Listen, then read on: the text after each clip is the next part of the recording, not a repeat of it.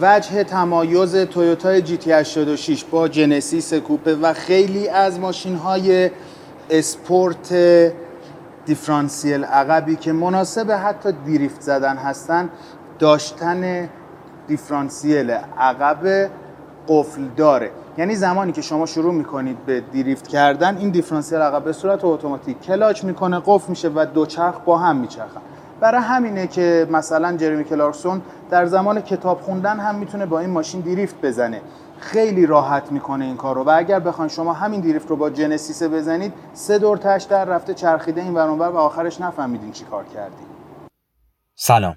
من امین یوسفی هستم و شما در حال گوش دادن به سومین اپیزود ماشین باز هستید. در این پادکست در مورد برندها، ماشینها، راننده و حتی مسائل فنی خودروها صحبت می‌کنیم. اپیزود سوم تویوتا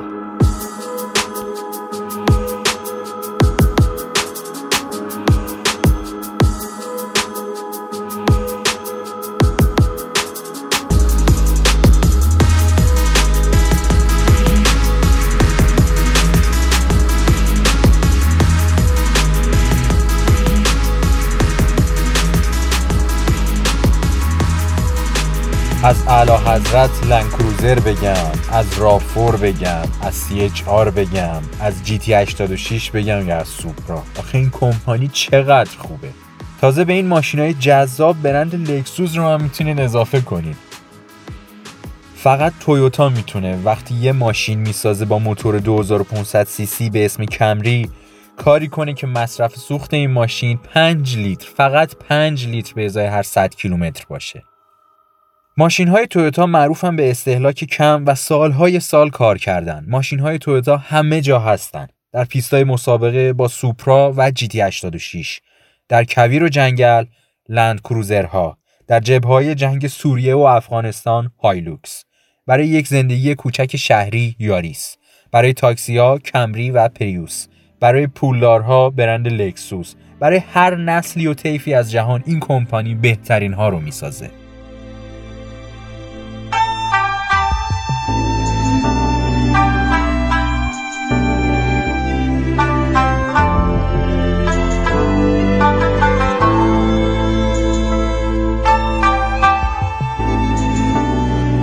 کمی قبل از جنگ جهانی دوم ژاپن کیچیرو فرزند ریسک پذیر خانواده تویودا بود پدر کیچیرو یکی از بنیانگذاران انقلاب صنعتی ژاپن بود و یکی از بزرگترین کارخونه های نساجی دنیا رو در ژاپن راه اندازی کرده بود. بعد از فارغ تحصیلی کیچیرو از دانشگاه در رشته مهندسی مکانیک، کیچیرو تغییر کاربری کارخونه نساجی به یک کارخونه اتومبیل سازی رو با خانواده در میون می‌ذاره. پدر کیچیرو که همیشه رویای یک کارخونه اتومبیل سازی رو در ذهن خودش داشته این پیشنهاد رو قبول می‌کنه. کیچیرو در زمان مدیر عاملی خودش نتونست شکوه این کارخونه رو ببینه و در سالهای آخر عمرش از سمت مدیر عاملی با ناامیدی استعفا داد. اما ایجی تویودا پسر عموی کیچیرو که اونم فارغ تحصیل رشته مکانیک بود تونست در زمان خودش تویوتا رو به یک تولید کننده مهم خودروسازی جهان تبدیل کنه. ایجی 70 سال پیش یعنی سال 1950 درست در زمانی که کسی به کارخونه تویوتا امیدی نداشت تونست تویوتا رو با تلاش و تغییرات اساسی متحول کنه. ایجی چندین بار به آمریکا سفر می‌کنه و از کارخونه های ماشینسازی آمریکا مثل فورد بازدید می‌کنه. کارخونه تویوتا در مجموع این 13 سال فقط 2500 خودرو ساخته بود و این در حالی بود که شرکت های آمریکایی در هر روز چند برابر این عدد رو تولید می‌کردند چیزی در حدود 8000 خودرو در روز. ایجی کاری می‌کنه که دو سال بعد از مدیر عامل شدنش ماشین پرفروش کرولا خودش رو به بازار آمریکا میرسونه با یک موتور یک لیتری و جعبه دنده اتومات. همونطور که قبلا هم گفته بودیم کرولا پرفروش ترین ماشین جهانه ایجی با گسترش شرکت تویوتا الهام بخش سایر برندهای خودروسازی ژاپن مثل نیسان هم شد. ایده ایجی تویودا رو مشابه هنری فورد آمریکایی در ژاپن می‌دونن. افرادی مثل ایجی تویودا و هنری فورد صنعت اتومبیل سازی دنیا رو متحول کردند و باعث تولید انبوه این اختراع زیبای بشری شدند. ایجی تویودا سال 1989 یعنی 31 سال پیش به فکر ایجاد یک برند لوکس افتاد به اسم لکسوس و اینجوری بود که اولین خودرو لکسوس به اسم LS تولید شد. همون سال لوگوی تویوتا هم به شکل امروزی تغییر کرد. و اما ماجرای لوگوی تویوتا به ماشین های قدیمی تویوتا اگه دقت کرده باشین به جای لوگوی امروزی تویوتا که سه تا بیضی در هم فرو رفته است فقط عبارت انگلیسی تویوتا رو می‌بینید که با حروف بزرگ نوشته شده. در مورد لوگوی جدید تویوتا تفسیرهای زیادی شنیده شده. ادهی میگن این لوگو نمادی از نخ و سوزنه و یادآور تاریخچه این کمپانی. ادهی هم اونو شبیه یه گافچرون آمریکایی می‌بینن. و ادهی هم باور دارن که اگه کمی دقت کنیم تمام حروف تویوتا رو می‌تونیم داخل این لوگو ببینیم. و دی بیزی های در هم تنیده رو نماد فروشنده و مشتری می‌دونن. خانواده تویودا برای من دقیقا مثالی از یک خانواده ژاپنیه با روحیه سخت کوشی که مدام به فکر اختراع و ساخت ربات هستند. پدر کیچیرو یکی از نوابق صنعتی ژاپن بود. او در زمان خودش دستگاه های اتوماتیکی ساخت که صنعت نساجی رو متحول کرد. پدر کیچیرو به فلسفه اعتقاد داشت به نام جیدوکا و طبق این عقیده دستگاه باید به نحوی ساخته شه که خودش توانایی ایبیابی خودش رو داشته باشه عقیده ای که تویوتا همیشه سعی کرد اونو عملی کنه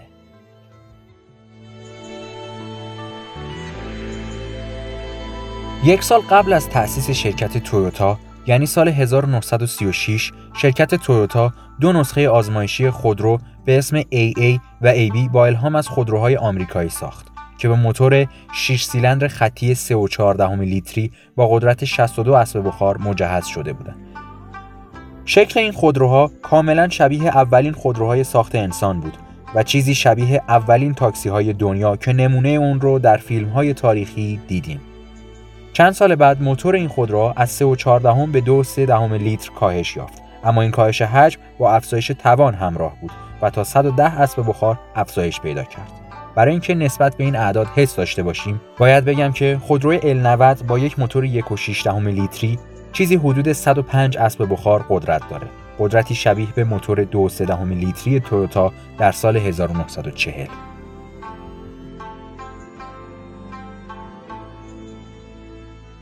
و اما چیزی که تاریخچه همه شرکت های بزرگ اتومبیل سازی با اون گره خورده یعنی جنگ جهانی دوم.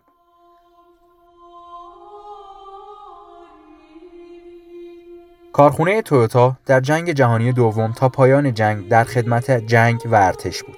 کارخونه تویوتا با تولید کامیون هایی که برای اقتصادی بودند با اتاقهای چوبی و یک چراغ تولید می شدن به ارتش ژاپن کمک کرد. روحیه میهندوستی ژاپنی ها باعث شده بود که علیرغم همه کمبودها و فشارهایی که آمریکا علیه ژاپن ایجاد کرده بود باز هم ژاپنی ها به جنگ ادامه بدن. حتی بعد از انفجار اولین بمب اتمی آمریکا در شهر هیروشیما مردم ژاپن باز هم به جنگ ادامه دادند. تا اینکه سه روز بعد با انفجار بمب اتم دوم در شهر ناکازاکی ژاپن تسلیم جنگ شد و آتش جنگ دوم به بدترین شکل خودش پایان یافت.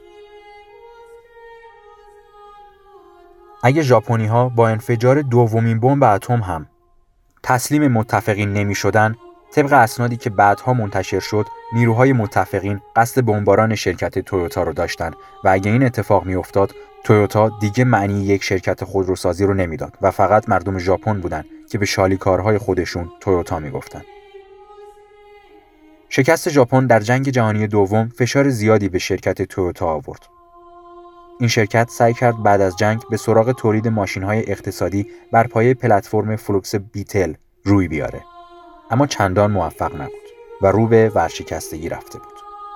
تا اینکه در شبه جزیره کره بین کمونیست های کره شمالی و کاپیتالیست های کره جنوبی جنگی شکل می‌گیره و دولت آمریکا که حمایتگر کره جنوبی بود به کارخونه تویوتا سفارش تولید 5000 کامیون رو میده و با این سرمایه کارخونه تویوتا خودش رو بازسازی می‌کنه.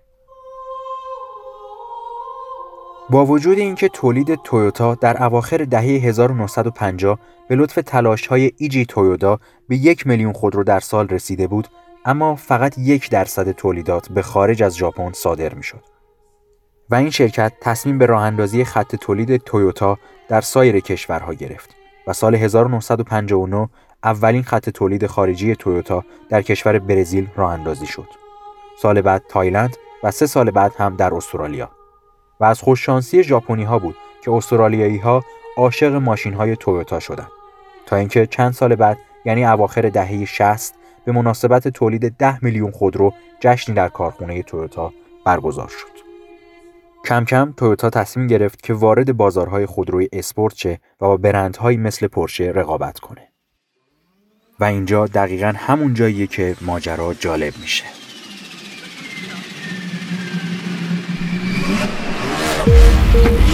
Thank you.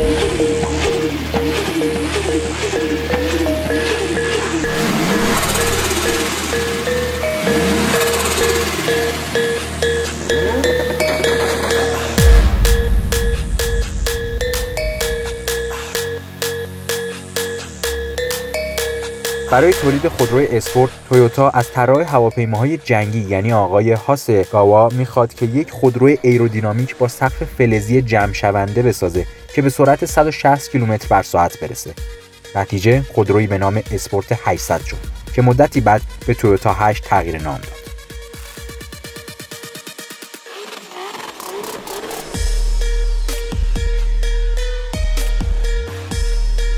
بعد از مدتی تویوتا خودروی تی 2000 رو به تعداد محدود 351 عدد تولید می‌کنه و این اولین خودروی اسپورت تویوتا بود که به سرعت بی‌نظیر 210 کیلومتر بر ساعت می‌رسید. و شباهت عجیبی هم به خودروهای جگوار با کاپوتی کشیده داشت. و جالبه بدونید که حتی از تنها نسخه بدون سقف این خودرو در پنجمین فیلم جیمز باند هم استفاده شده. فکر کنم تی 2000 جد تی 86 و سوپرا محسوب میشه. اگه روزی در یک مزایده یه دونه از این تی 2000 را دیدید بدونید که باید هم ارزش یه لامبورگینی برای داشتن این ماشین پول داشته باشید تا اونو بخرید. چند سال بعد در دهه 70 میلادی تویوتا با ساخت سلیکا وارد رقابت با فورد مستانگ و شورولت کامارو شد. و تویوتا هم اولین ماسلکار یا همون خودروی ازولانی رو ساخت.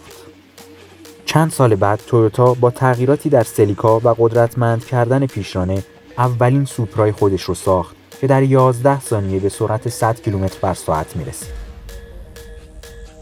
البته این خودرو اگرچه به جعب دنده اتوماتیک و شیشه بالابر برقی مجهز بود اما باز هم در مقابل آمریکایی ها توان رقابت نداشت. چند سال بعد نسخه های تقویت شده از سوپرای A70 رونمایی شد که به پیشرانه سه لیتری مجهز بود و با 330 اسب بخار فقط 5 ثانیه طول می‌کشید تا از صفر به 100 کیلومتر بر ساعت برسه. سوپرای A80 خودرویی بود که حتی پال واکر در فیلم Fast Furious با اون هیجان ما رو برانگیخته می‌کرد. پال واکر هنرپیشه ماشینبازی بود که متاسفانه در سال 2013 در اثر یک تصادف رانندگی در یک پورشه کاررای GT قرمز در آتش سوخت و فوت کرد. و اما دهه 80 همراه با ظهور لند کروزرهای لوکس و پرقدرت. ساخت لند کروزر برمیگرده به زمان جنگ دو کره به سفارش ارتش آمریکا و تا دهه 80 این خودروهای قدرتمند با ظاهری که اصلا شبیه خودروهای لوکس نبود تولید می‌شد. مثل لند کروزر جی چهل که داخل ایران هم هنوز که هنوزه از این مدل پیدا میشه. اما از دهه 80 ابعاد این خودرو بزرگتر شد و ظاهری لوکس به خودش گرفت و به خودرویی محبوب تبدیل شد. به طوری که در دو دهه اخیر پرفروشترین و محبوب ترین شاسی بلند لوکس دنیا بوده. سال 2000 شرکت تویوتا به عنوان یکی از پیشگامان خودروهای هیبریدی اولین نسخه هیبرید پریوس رو تولید کرد. شاید جرأتمندی ساخت خودروهای هیبریدی و تمام برقی توسط سایر برندها نتیجه موفقیت پریوس در این سالها بوده. و اما بخش مورد علاقه خود من یعنی گاراژ اجازه بدید با مهندس کاربلد پادکستمون آقای اسفندیارپور تماس بگیرم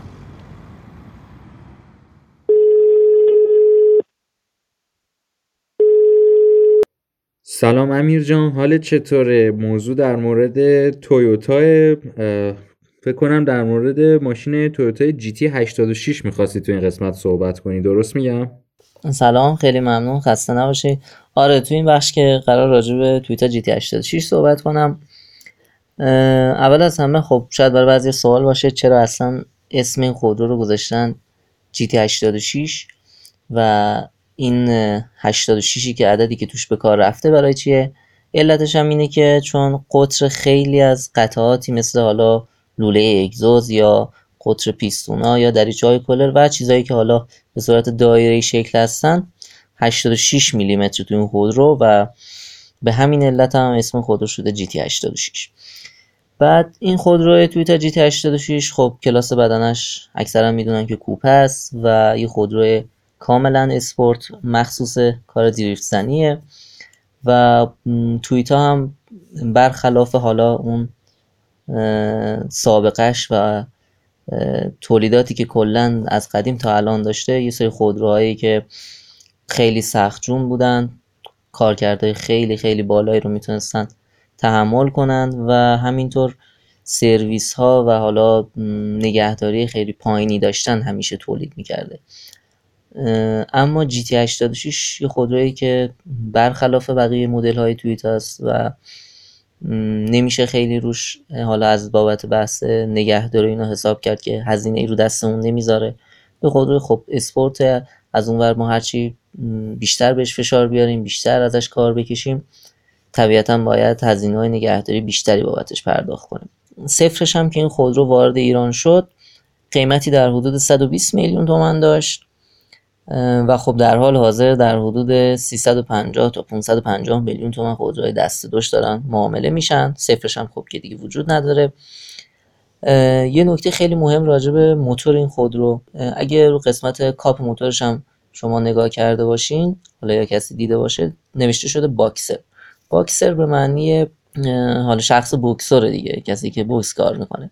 و علت این نامگذاری یا اسم این طرح موتور اینه که این موتور برخلاف حالا الان موتورهایی که ما داخل ایران داریم اکثرا شکل آی یا خطی هن یعنی 4 تا سیلند یا 6 تا 6 تا که دیگه نه مثل مال قدیم. بود 4 تا سیلند کنار هم توی خط قرار داره یا خورجینی یا وی شکلن ولی طرح این موتور اینجوریه که انتهای پیستونای موتور این خودرو با هم زاویه 180 درجه ساختن. یعنی دو تا پیستون سمت راست دو تا پیستون سمت چپ با هم زاویه 180 درجه دارن و اصطلاحا موتور موتور تخت بهش میگن. و شما اگه یک طرف موتور رو در نظر بگیریم انگار دو تا پیستون دارن در حال مشت زنی هستن. برای همین اسمش شده باکسر و خب علت اصلی که از این طرح موتور استفاده شده به خاطر اینکه خودرو خودرو اسپورته و نیاز هست که مرکز ثقل پایینی داشته باشه همیشه رو سطح جاده بچسبه. برای همین این موتور رو تو پایین ترین حالت ساختن طراحی کردن. علت اصلیش هم همون پایین آوردن مرکز ثقل برای حفظ تعادل ماشین در سر پیچا یا تو سرعت های بالا هستش. موتور خودرو هم 4 سیلندر 16 سوپاپه که 200 دسته بخار در 7000 دور در دقیقه به ما ارائه میده و 205 نیوتن متر گشتاور هم تولید می‌کنه. یه نکته خیلی مهم هم باز تویتا جی تی 86 داره که واقعا متمایزش می‌کنه به نسبت بقیه رقبا حالا رقیب اصلیش هم میشه گفت جنسیس کوپ هستش تو ایران. اینکه قفل دیفرانسیل اتوماتیک داره. یعنی انگامی که ماشین شما میفته وارد دریفت که میشه برای اینکه راحت تر کار دریفت زنی انجام بشه یه سری کلاچ فعال میشن داخل بخش دیفرانسیل و چرخهای عقب این خودرو با هم همدور میشن توی پیچ. خب مثل بقیه دیفرانسیل های معمولی که توی پیچ چرخ داخل پیچ داره دور کمتری می‌زنه چرخ خارج پیچ دور بیشتری. تو این دیگه هم دور میشه و اون کار دریفت زنی خیلی راحت تر میشه. در صورتی که اگه یه جنسیس کوپه باشه که چون این سیستم رو نداره خیلی کارش دریفت زنی باهاش سخت تره البته خب حالا من اونجا گفتم رقیب جنسیس کوپه تقریبا رقیبش حساب میشه اما خب چون تفاوت حجم موتوری خیلی زیادی دارن و جنسیس کوپه 3800 سی سیه خب طبیعتا جنسیس تو شتاب اولی و سرعت از GT 86 بهتره. اما تو بحث دریفت زنی GT 86 واقعا حس بهتری به آدم میده. و شتاب 0 تا 100 این ماشین هم 7 ممیز 6 دهم ثانیه است. حد اکثر سرعتی هم که میره 230 کیلومتر در ساعت. مصرف سوخت ترکیبیش هم 7 ممیز 1 دهم لیتر در هر 100 کیلومتر. این بود حالا خلاصه راجع خودرو GT 86 صحبت های من اینجا تموم شد.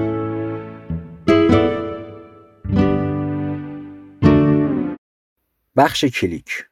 سری به سایت تویوتا به آدرس toyota.com می‌زنیم در همون نگاه اول چیزی که بیشتر خودنمایی می‌کنه تبلیغ خودروهای هیبریدی این کمپانیه. خب بریم که مدل های این کمپانی رو ببینیم. ماشاءالله من هر چی ورق می‌زنم ماشین تویوتا تمومی نداره. 33 مدل ماشین رو می‌تونید سفارش بدید. از ونهای سینا، وانت های تندرا، خودروهای سدان کمری، کورولا تا خودروی نسبتا جدید CHR و اکثر این خودروها در دو مدل هیبرید و معمولی ارائه میشه که معمولا نسخه های هیبرید چیزی حدود 4 5 هزار دلار نسبت به نسخه های معمولی گرون تره. چیزی که باعث شد بفهمم چرا تویوتا پرفروش ترین برند خودروسازی جهانه دیدن قیمت های این خودروها بود. اکثر خودروهای این کمپانی قیمتی حدود 30 هزار دلار دارن. مثلا تویوتای کمری هیبرید مدل 2020 قیمتی حدود 29 هزار دلار داره که میشه حدود 400 میلیون تومن تازه با دلار 15 هزار تومن داخل ایران هم که خدا رو شکر قیمت مدل های چند سال قبل این ماشین حدود یک میلیارد تومن به بالاست اگه فرایند خرید رو مثلا برای یکی از ماشین های تویوتا ادامه بدیم می‌بینیم که خیلی ساده و راحته. اما چند نکته در خرید تویوتا وجود داره. تویوتا هرگز آپشنای عجیب و غریب روی خودروهای خودش قرار نمیده. اما هر چیزی که لازم باشه همیشه توی این خودروها هست. و نکته دوم اینکه این شرکت با هر شرایط مالی که شما داشته باشید به شما خودرو میده. در قسط ها و شرایط متفاوت. به طوری که طبق پرسجوهایی که من کردم حتی کارگرهای معمولی ژاپن هم می‌تونن صاحب یک تویوتا بشن. بریم سراغ بخش دوم گاراژ. مهندس اسفندیارپور قراره در مورد خودروهای هیبریدی خیلی خلاصه برامون توضیح بده. فناوری که شاید با آوردن اسم هیبرید خیلی ها یاد برند تویوتا بیفتن. خب تو این بخش قرار راجع به خودروهای هیبرید ساخت شرکت تویوتا صحبت کنم که داخل ایران هم در حال حاضر هستن. اول از همه یه توضیح خیلی کوتاه و مختصری راجع به هیبرید حالا تفاوتش با پلاگین هیبرید اینا من بدم. ببین کلا خودروی هیبریدی خودروییه که از دو موتور توش به کار رفته. یه بخش بنزینی داره یه بخش برقی داره که خب اون موتور اصلی ماشین بنزینیش هسته و اون نیروی اصلی ماشین از بخش موتور بنزینی تامین میشه. ولی اون ژنراتور حالا یا بخش موتور هیبریدش برای کمک رسانی به موتور بنزینی این ماشینه و عملا یک کمکی به اون موتور بنزینی می‌کنه و موتور اصلیش موتور بنزینیه. اما خودروی plug-in hybrid به این صورتی که اون موتور اصلی ماشین موتور برقیش هست و موتور بنزینی هستش که به صورت کمک کار موتور برقی میاد به حالا تولید توان و حرکت ماشین کمک می‌کنه. به طور مثال الان هیبرید الان تویوتاهایی که داریم حالا تویوتا کمری تویوتا پریوس اینا هیبرید شناخته میشن و تو سرعت های بالای 50 کیلومتر موتور بنزینی هم توی مدار میاد و به کمک میاد و خب زیر سرعت های 50 کیلومتر رو همون موتور هیبریدی خودش کار می‌کنه. ولی مثلا خودروی مثل میتسوبیشی اوتلندر اون خودرو الان plug-in hybrid شناخته میشه. و حتی اصلا گیربکسی هم توش به کار نرفته و روی هر دو محورش از موتورهای برقی استفاده شده که موتور بنزینی میاد کمک کارش میشه حالا خیلی وارد بحثش نشیم. بریم سراغ خودروهای تویوتایی که هیبریدی هستن و داخل ایران استفاده میشن. اولین خودرو که پرچمدار خودروی هیبرید شرکت تویوتا هست. تویوتا کمری XLE هستش که موتور این خودرو 4 سیلندر 16 سوپاپه. با حجم موتور 2500 سی سی. و 203 اسب بخار به همراه 213 نیوتن متر گشتاور تولید می‌کنه. گیربکسی هم که تو خودرو به کار رفته شده CVT این نکته راجع به این خودرو بگم. کلا همه خودروهای هیبریدی که الان ما داخل ایران داریم همشون گیربکسشون CVTه و خب CVT هم تو اون بخش اول که راجع به گیربکس صحبت شد کلا اینجوریه که هدف CVT این که بهینه سازی بشه اون آلایندگی ها حالا بحثای دیگه بحثای مصرف سوخت و فلان و اینجور چیزا. برای همین تو این خودروهای هیبرید همه از CVT استفاده کردن. چون هدف بیشتر بحث کاهش مصرف سوخت و اینجور چیزا است پس از گیربکس CVT استفاده شد. و 0 تا 100 این خودرو هم 7 ممیز 6 دهم ثانیه است. مصرف سوخت ترکیبش هم 5 ممیز 7 دهم لیتر در هر 100 کیلومتر. بازه قیمتی هم که الان خودرو داره معامله میشه 740 تا 950 میلیون تومان خودروی بعدی لکسوس NX 300H هستش که موتور این خودرو 4 سیلندر 16 سوپاپ باز با حجم 2500 سی سی و 194 اسب بخار تولید می‌کنه به همراه 210 نیوتن متر گشتاور. 0 تا 100 این خودرو 9 ممیز 3 دهم ثانیه است. مصرف سوخت ترکیبیش هم 8 ممیز 8 لیتر در هر 100 کیلومتر. بازه قیمتی هم که این خودرو داره معامله میشه 1 میلیارد تا 2 میلیارد و 150 میلیون تومان هستش خودروی بعدی تویوتا پریوس هست که این خودرو موتور 4 سیلندر 16 سوپاپ هم داره ولی حجمش 1800 سی سی است و 121 اسب بخار توان تولید می‌کنه به همراه 142 نیوتن متر گشتاور 0 تا 100 این خودرو هم 10 ممیز 6 دهم ثانیه است به همراه مصرف سوخت ترکیبی 3 ممیز 6 دهم لیتر در هر 100 کیلومتر. بازه قیمتیش هم 480 تا 690 میلیون تومان. خودروی بعدی که حالا خودرویی که خیلی کمیاب هستش و تعداد محدودی ازش وارد شده. لکسوس سیتی 200 هستش که موتور این خودرو 4 سیلندر 16 سوپاپه به همراه از 1800 سی سی. حجم موتور و 134 اسب بخار توان تولید می‌کنه و 142 نیوتن متر گشتاور هم تولید می‌کنه. 0 تا 100 این خودرو 9 ممیز 8 ثانیه به همراه مصرف سوخت ترکیبی 3 ممیز 8 لیتر در هر 100 کیلومتر. بازه قیمتی هم که این خودرو معامله میشه هولوش 650 تا 700 میلیون تومان این نکته راجع این خودروهای هیبریدی بگم این که خب تو تهران و حالا شهری که طرح ترافیک و اینا وجود داره تخفیف 90 درصدی برای خرید طرح ترافیک این خودروها گذاشتن که خب یه point خیلی مثبتیه برای خرید این خودروها و همینطور هم راجع بحث گارانتی باتری های این خودروها بخوام بگم. تا قبل از سال 2020 شرکت تویوتا می اومد. باتری های این خودرو رو 8 سال یا 160 هزار کیلومتر گارانتی می‌کرد. حالا هر کدوم که زودتر اتفاق بیفته. ولی از سال 2020 شرکت تویوتا میاد گارانتیش رو به 10 سال یا 250 هزار کیلومتر کار کرد ارتقا میده.